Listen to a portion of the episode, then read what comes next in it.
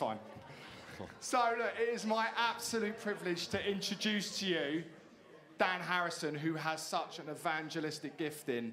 And I've known him for a few years, and he's just really matured and really just walking in what God has blessed him in and gifted him in. I've been out on the streets with him, and he just has this anointing that people give their lives to Jesus. So he's going to be preaching today on our Bouldering Witness. So, Dan, I just want to pray for you, mate, before you you share God's word. Heavenly Father, I just want to thank you for Dan and the amazing gift that you've given him. And I thank you for his obedience that he's just walking in it and he's just allowing you to just lead him and give him knowledge and wisdom and insight. Father, I just pray as he opens your word that you would be speaking through him, Father, and that all the time he has spent just drawing close to you, not even for a preach, but just seeking your presence would flow through today. And we just bless him in Jesus' name. Amen. Amen. Amen. Wonderful. Thank you, Colin. Thank you for your affirmation that I have uh, matured. Uh, I, am thrilled with that, is what I needed hear. Um, and, and, also, Carl, I should say that having uh, preached the gospel to the kids um, on Friday and see people respond and uh, with salvation, that is wonderful. Well done, and glory to God for every salvation that we ever see. It's all His work anyway. But Carl, well done for stepping out in obedience. Um, and what is so thrilling for me about that story is not so much the fruit at the end of it, although that's wonderful. It's actually the willingness that you have to listen to the Holy Spirit and what He was saying to you. Because evangelism isn't just about kind of the harvest at the end of it. Um, although we love that when people raise their hands or when people say yes to Jesus and say, I want to follow him all my life, that's wonderful. But it's also about the sowing and the watering beforehand. So every seed that's sown, whether it's a conversation you have with your neighbor, talking about the love of God and the fact that Jesus died for them and he rose again uh, to give them eternal life, the hope of eternal life, that that is still sowing a seed. Every, every seed that's watered with a work colleague over, over a coffee, saying that um, I, I love Jesus and I want to worship, worship him all my life. Every seed we sow, every seed we water, God is pleased with that. It's not just the harvest, although we thank God for that as well. Because those seeds that, sow, that are sown will one day become a harvest. And so, um, for even those that didn't raise their hands on Friday, we thank God that you sowed a seed. And we thank God that the, the seeds have, uh, that have been sown in our lives and in many lives before in this church um, that are now bearing fruit wherever they are, whether it's here or elsewhere uh, in the country. And, and, I should say as well, um, that, that was for free, by the way. I wasn't intending to say that, so uh, uh, I have that for free. But also, just, just being here today, that there's, there's a sense that God is shifting something here and that God is moving. It's about it's about his presence, coming into his presence and worshiping him. So, um, you know, I thank God for the team here, for David and, and for his team, um, and for what God is doing here, because it is all about his presence. And when we gather together, we should come with expectancy that God is going to meet with us and that we get to know him and we worship him and we praise him and we see great things happen miracles, salvation, even raising the dead. Wouldn't it be great to see that? So we, we, I thank God for that. Uh, but uh, I just want to tell you a story. One of the things I do at the moment is um, I travel around the country, um, hopefully the, around the world at some point, um, but uh, around this country um, so far. And three weeks ago, I was in Twickenham Green and I was sharing the gospel on the streets there, and we were ministering with the church there. And I, I, it, was, it had been quite a quiet morning. Um, and I don't worry about that. As I say, the seeds that are sown, um, that's, that's all that matters. But I hadn't really um, had any really fruitful conversations up to that point. So I was wandering back to the church, um, ready for my lunch. And I saw this couple on the bench.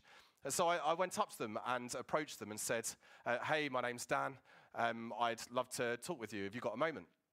And they said yes. And uh, I talked about why I was there and asked them, could I pray for them? And it turns out this woman had uh, been part of the Greek Orthodox Church in the past, didn't really have any current faith.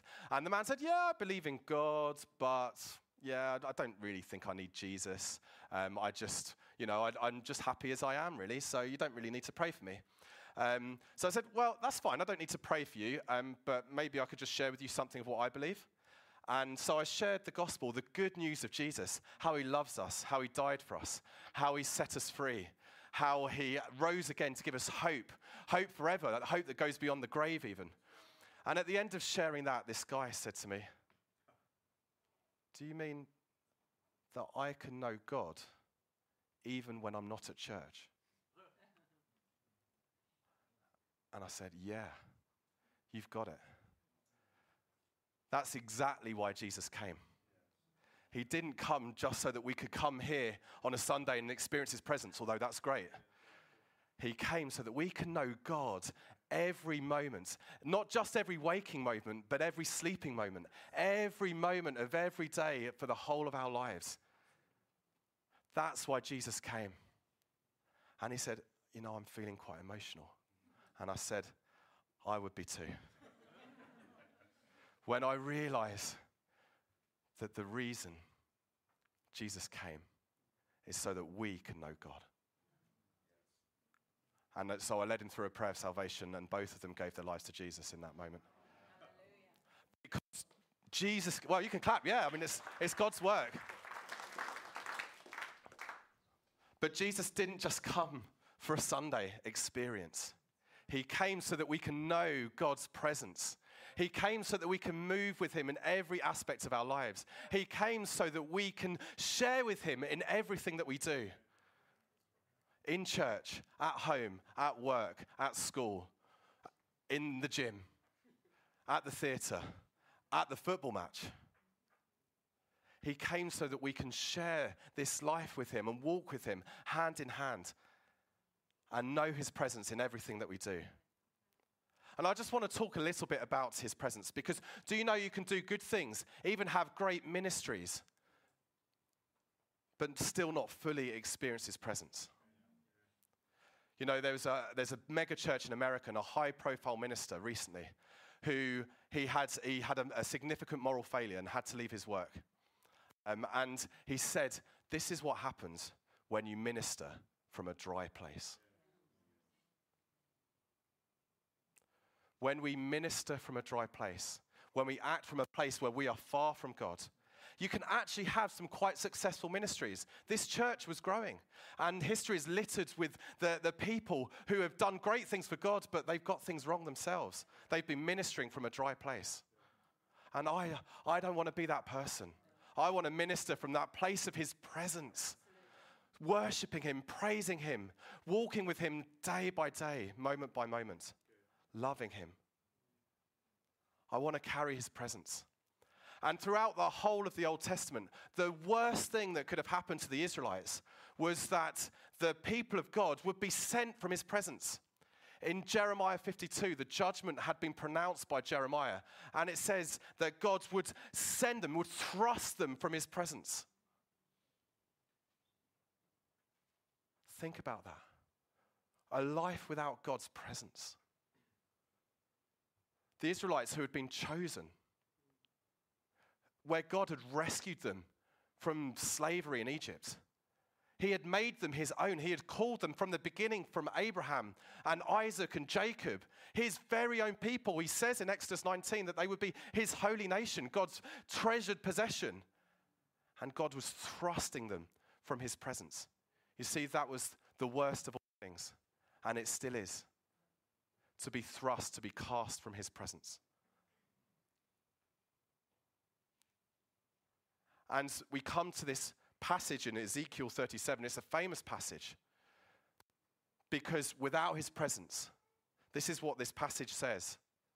It's like being dry bones, nothing, useless, pointless, absolutely rubbish. And I'm just going to read from this passage just for a moment.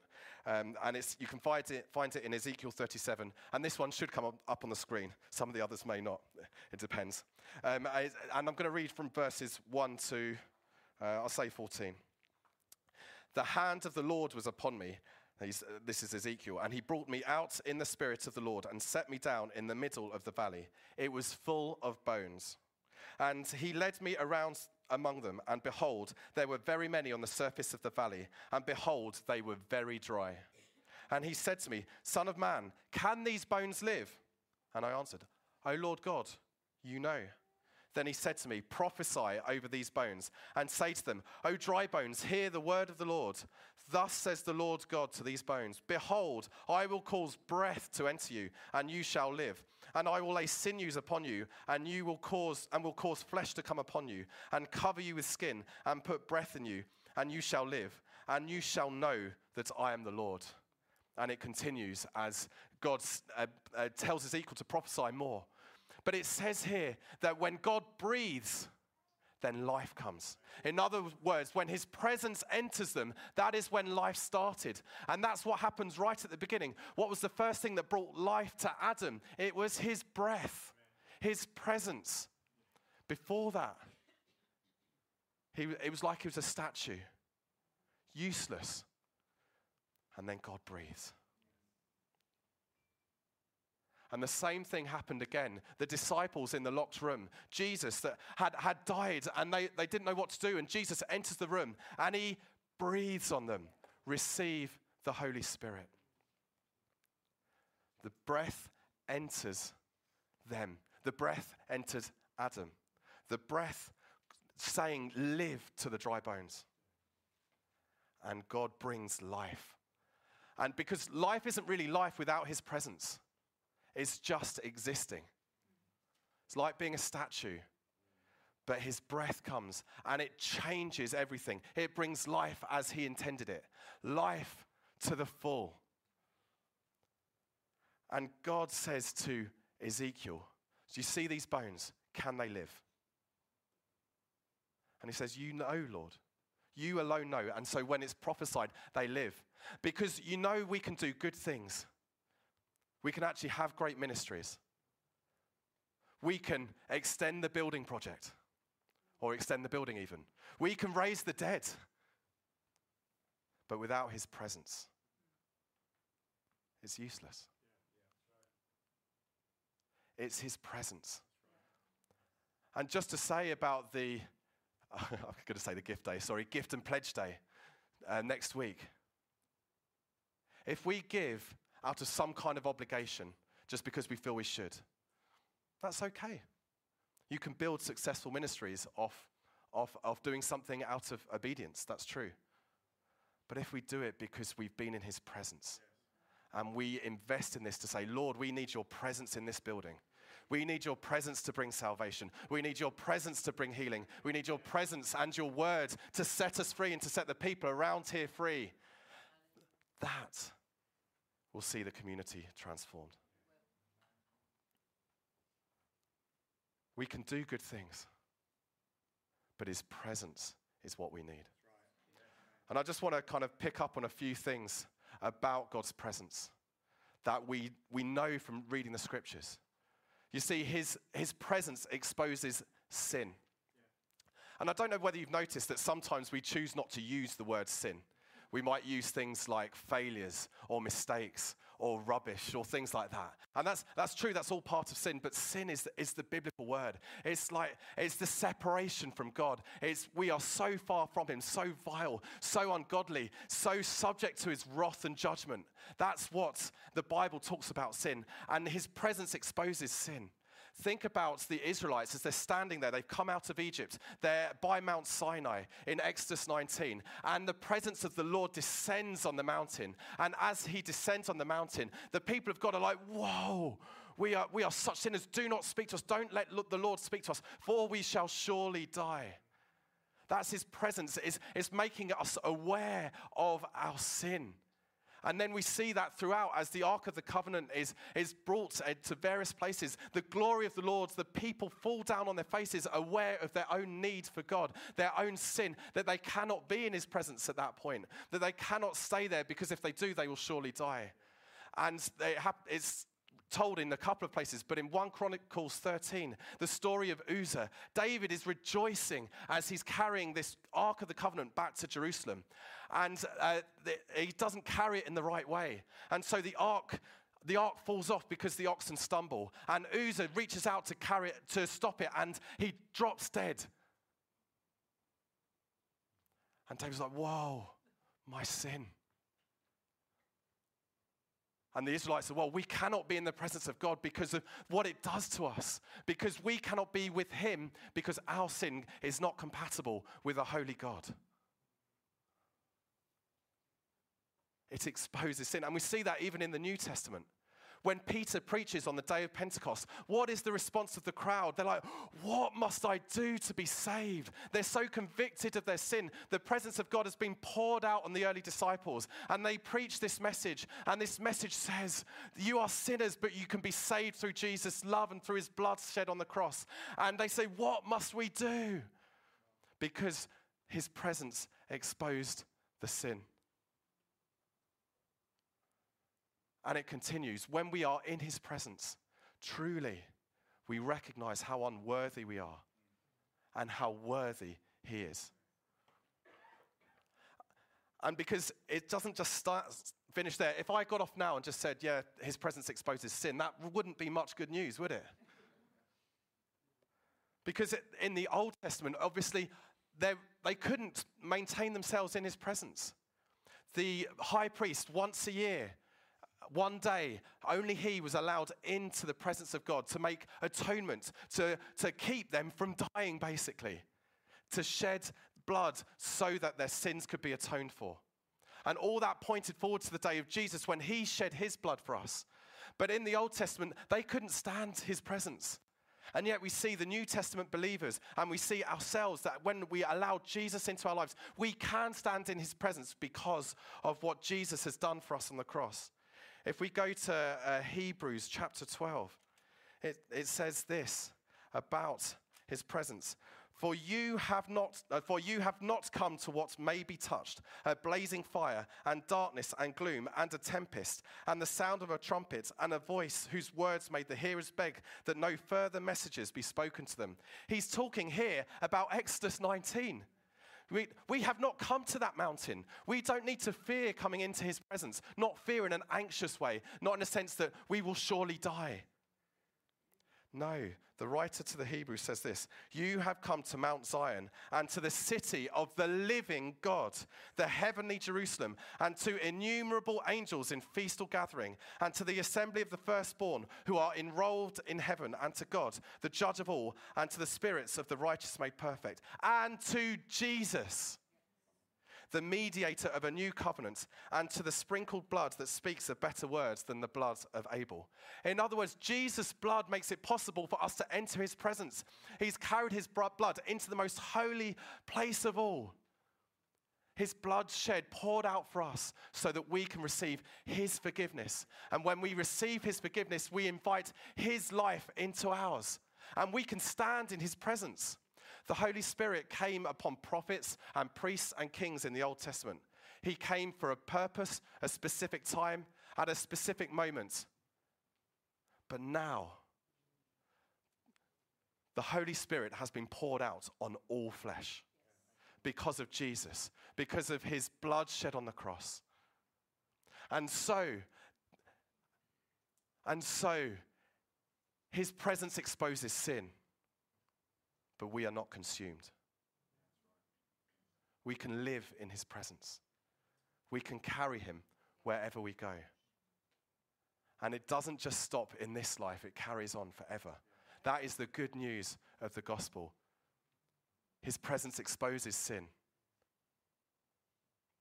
but he gives us life by Jesus' death on the cross.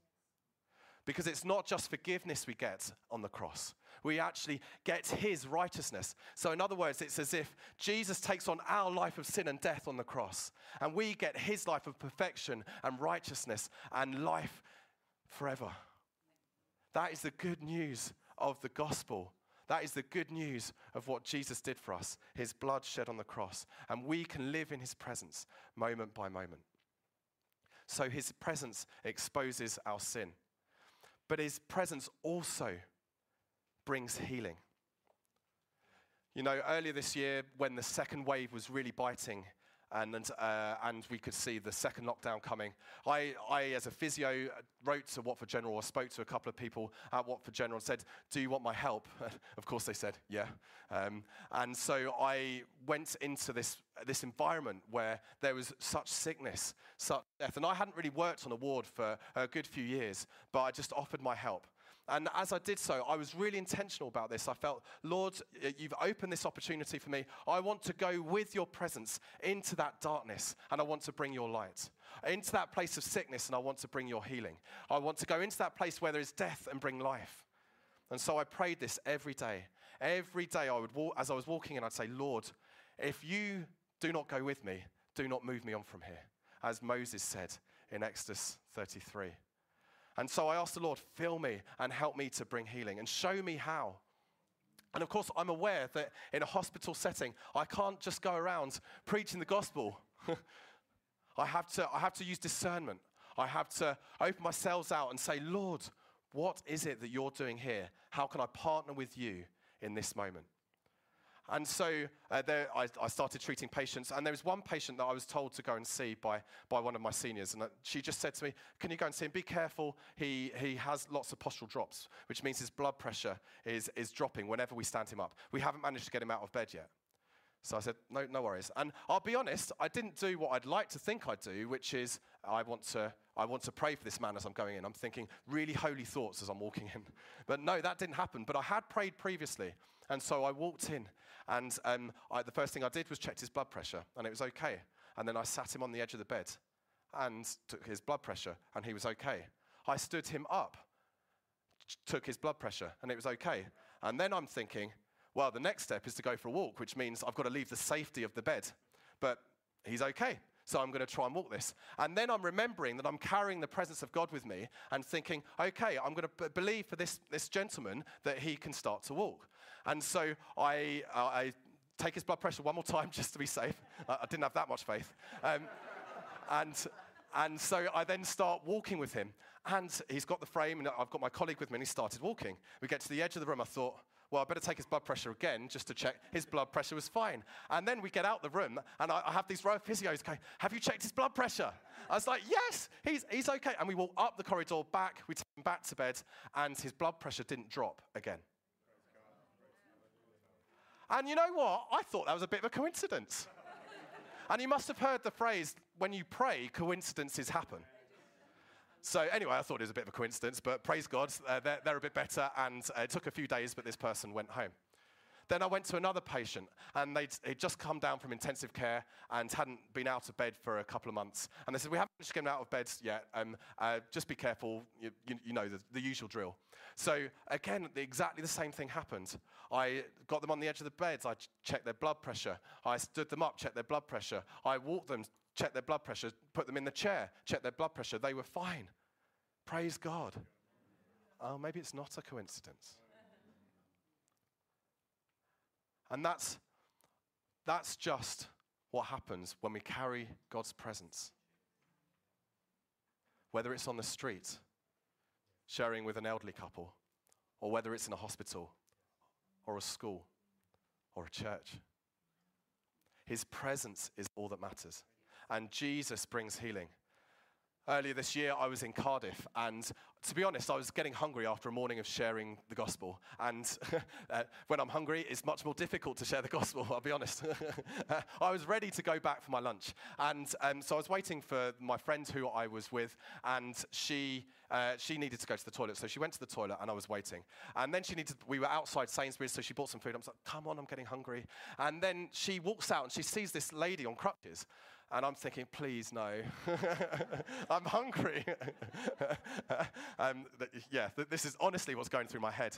And so, um, but the lady walks up to her, who has much more faith than I do, obviously, and, and walks up to her and says, Hey, we, would you like us to pray for you? And then when she said yes, I thought, okay, Lord, come and heal this lady. So, so we prayed for her. It turns out she'd broken her ankle in two places. And she'd come out the cast, but hadn't been able to put much weight through it since. Um, and my physio mind gets to going, well, come on, let's go for it. And then I think, don't I believe in supernatural healing as well?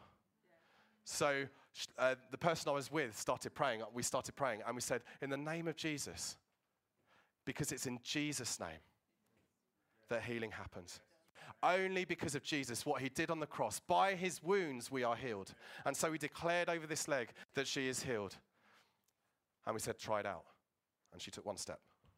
And she had a little daughter with her. I'll never forget her face. She was like, Mom, what, what's happening? She genuinely scared. And uh, we said, It's okay. We're not going to let anything happen to her. God has touched her. And then she started walking. And she began to walk. And in the end, she walked away without her crutches. We then shared the gospel with her, and, and she gave her life to Jesus. And not just that lady, that daughter encountered the presence of God. And there is nothing like it. There is nothing like the presence of God.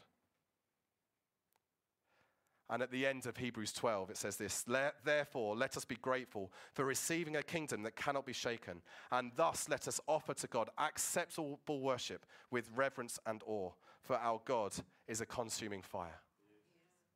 He's a consuming fire. But because of Jesus, we carry his presence, and he can bring healing and deliverance and salvation and joy and freedom and peace. That is what his presence does. And then his presence guarantees and confirms victory. I just want to have a look at um, a story of, of Joshua. You know, Joshua is one of my favorite characters in the Bible because he brings victory, doesn't he? He takes the Israelites out of the wilderness to the promised land. He, he goes over the Jordan miraculously. He does all these wonderful things. He, he defeats Jericho in, in an amazing way and he establishes Israel as a nation. What a wonderful leader. That's what we think of when we think about Joshua, the one who was all conquering, military, victorious, wonderful. And in Exodus 33, it says this about him from verse 7. I think this one should come on the screen. Now Moses used to take the tent and pitch it outside the camp, far off from the camp, and he called it the tent of meeting. And everyone who sought the Lord would go out to the tent of meeting, which was outside the camp.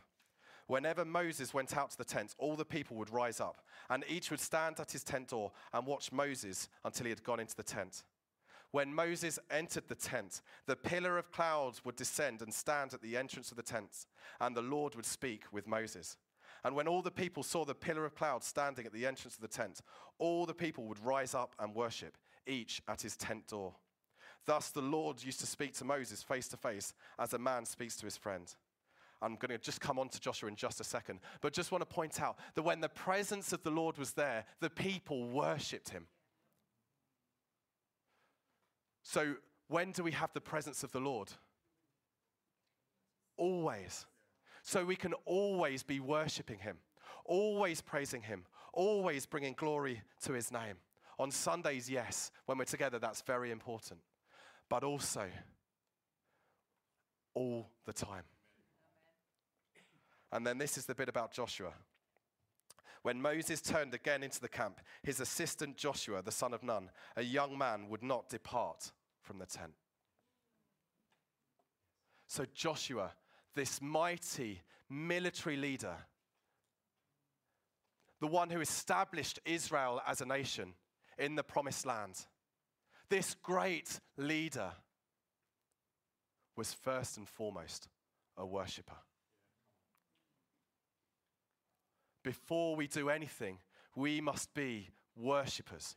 Before we go out and preach the gospel, we must be worshippers. Before we go and, and heal the sick, we must be worshippers. Before we raise the dead, we must be worshippers. We must be people of his presence.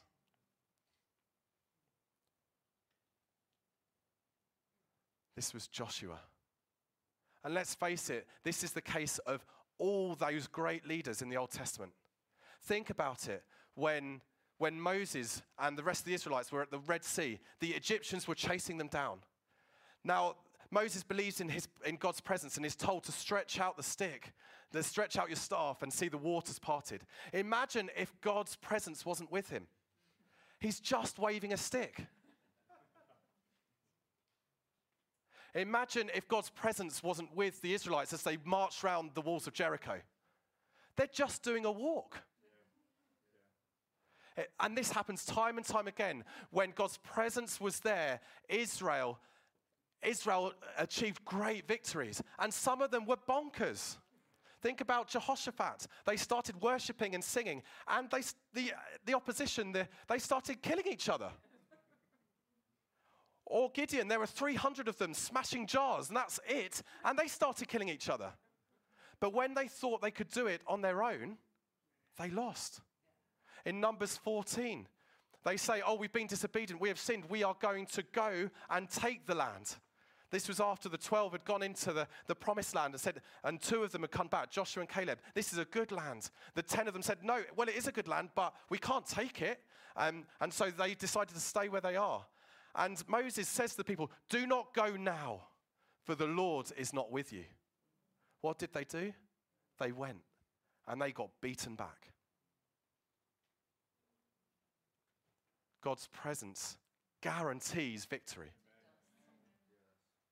And the ultimate victory is that Jesus' blood was shed on the cross to save us from our sins. But the ultimate victory is that Jesus didn't stay dead. The grave is empty. Jesus is alive. He is alive and he's reigning in heaven. He's seated at the Father's right hand and he's interceding for all of us. He's speaking on our behalf and he has sent his Holy Spirit on us so that we can carry his presence wherever we go. His presence is with us. His presence guarantees victory. He guarantees us victory in an ultimate sense. but he also promises that when we pray in his name, things happen. It says at the end of Mark 16, and I'm paraphrasing, I don't know exactly, but it says, when, when we preach the gospel, these signs shall surely follow. You will speak in other tongues, you will drink poison, and it will not harm you, and you will lay your hands on the sick, and they shall recover. Amen. So when we preach his name, we can trust that signs, wonders, miracles will follow. And ultimately, as I said to Carl earlier, all we do is be obedient to Jesus. We lay hands on the sick. Let Jesus do the work. We preach the gospel. Let Jesus do the work. We love each other. Let Jesus do the work. We spend time in his presence. Let Jesus do the work.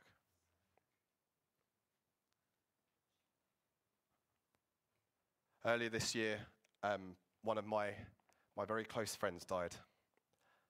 She was diagnosed with cancer um, four weeks before she died.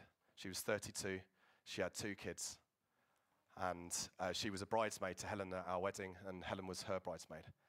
And of course, a very painful time for us and for her family.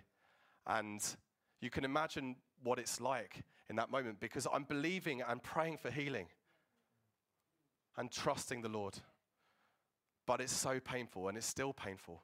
And I kind of wonder kind of why why Jenny and not my Helen? Why Jonty and not me? Why her kids, not my kids? And ultimately, this is a position of trust. And she died on a Friday. I was actually away. I drove home. We spent the weekend together as a family.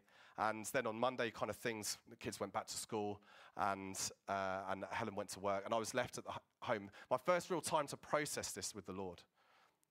And this is what I mean about being in his presence.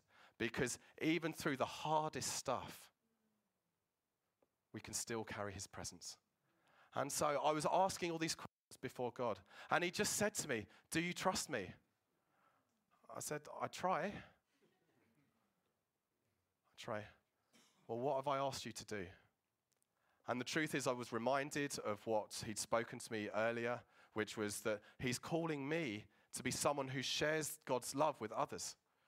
And as, as Jenny died, the, la- the last things she spoke about on Facebook were the, all the really important things. You know, she spoke about her husband, she spoke about her kids, she spoke about her friends and her extended family, she spoke about ice cream. She spoke about all the really important things, but the one thing that stood out was when she said, I know where I'm going. I trust in God. Because his presence guarantees victory even over cancer. Anyway, so I'm praying, and this is all going through my mind, and I was just reminded God wants me to share the gospel. But I don't feel like it. I'm not in the mood. Do you trust me? All right, I'll go. So, anyway, I was on my own and um, I walked out my house and I walked into the town centre. And I was walking around St. Mary's and I was still kind of thinking, I don't really want to be here, Lord. Um, so, if this is you, can you make it really, really obvious why I should be here? And I, I, wasn't in a great place of faith. I was just stepping out in obedience. And Lord, I, I prayed as Moses prayed if you don't go with me, I'm going home. And so I approached this guy and I said, Is there anything I can pray for you about?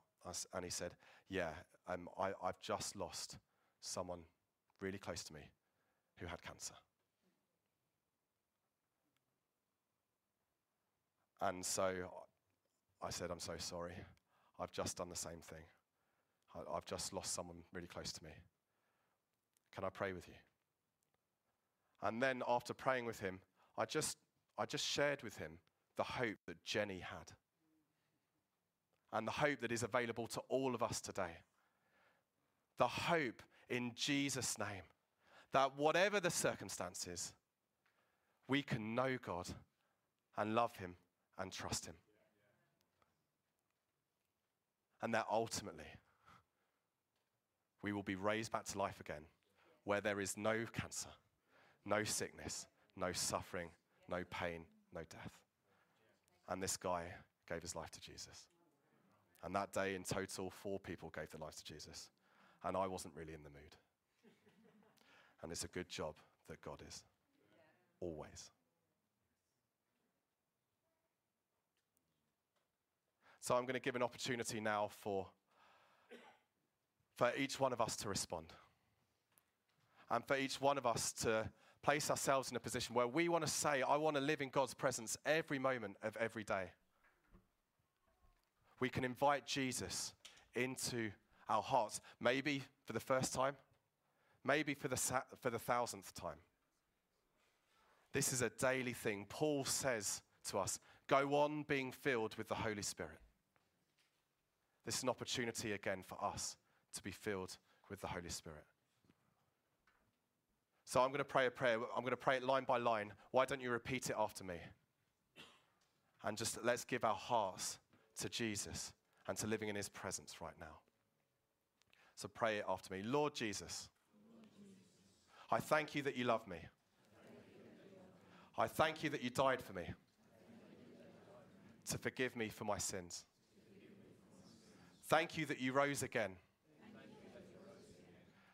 to give me hope forever. I'm sorry for living life my own way. I want to live my life your way. I want to live your presence. Fill me with your spirit.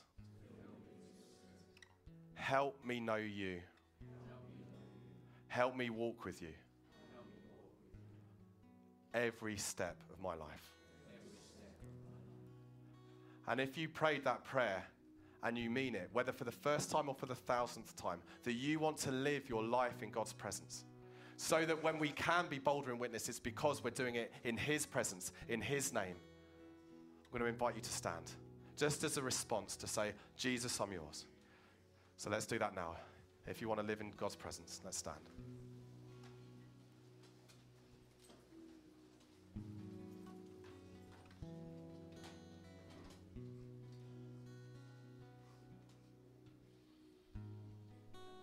And let's just open ourselves up to receive the Holy Spirit now.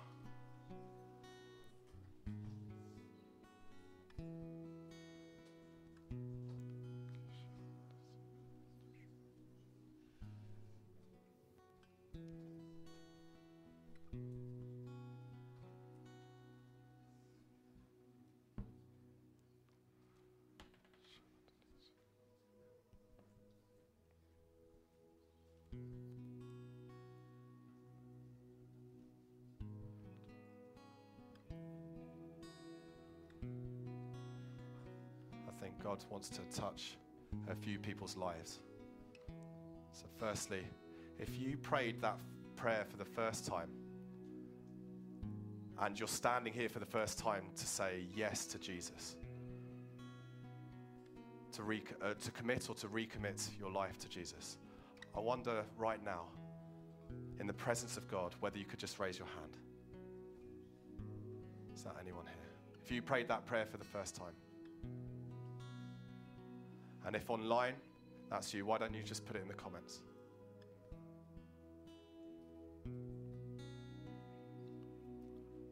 Okay. The moment's lost, not lost, that's okay.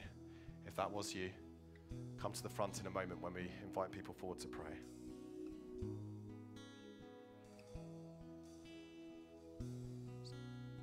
So there are just a few people I think God wants to meet with. I think there are some people who feel particularly impacted by what I've said, as in you, you just feel convicted this is you. You need a top up, a refreshing in God's presence this morning.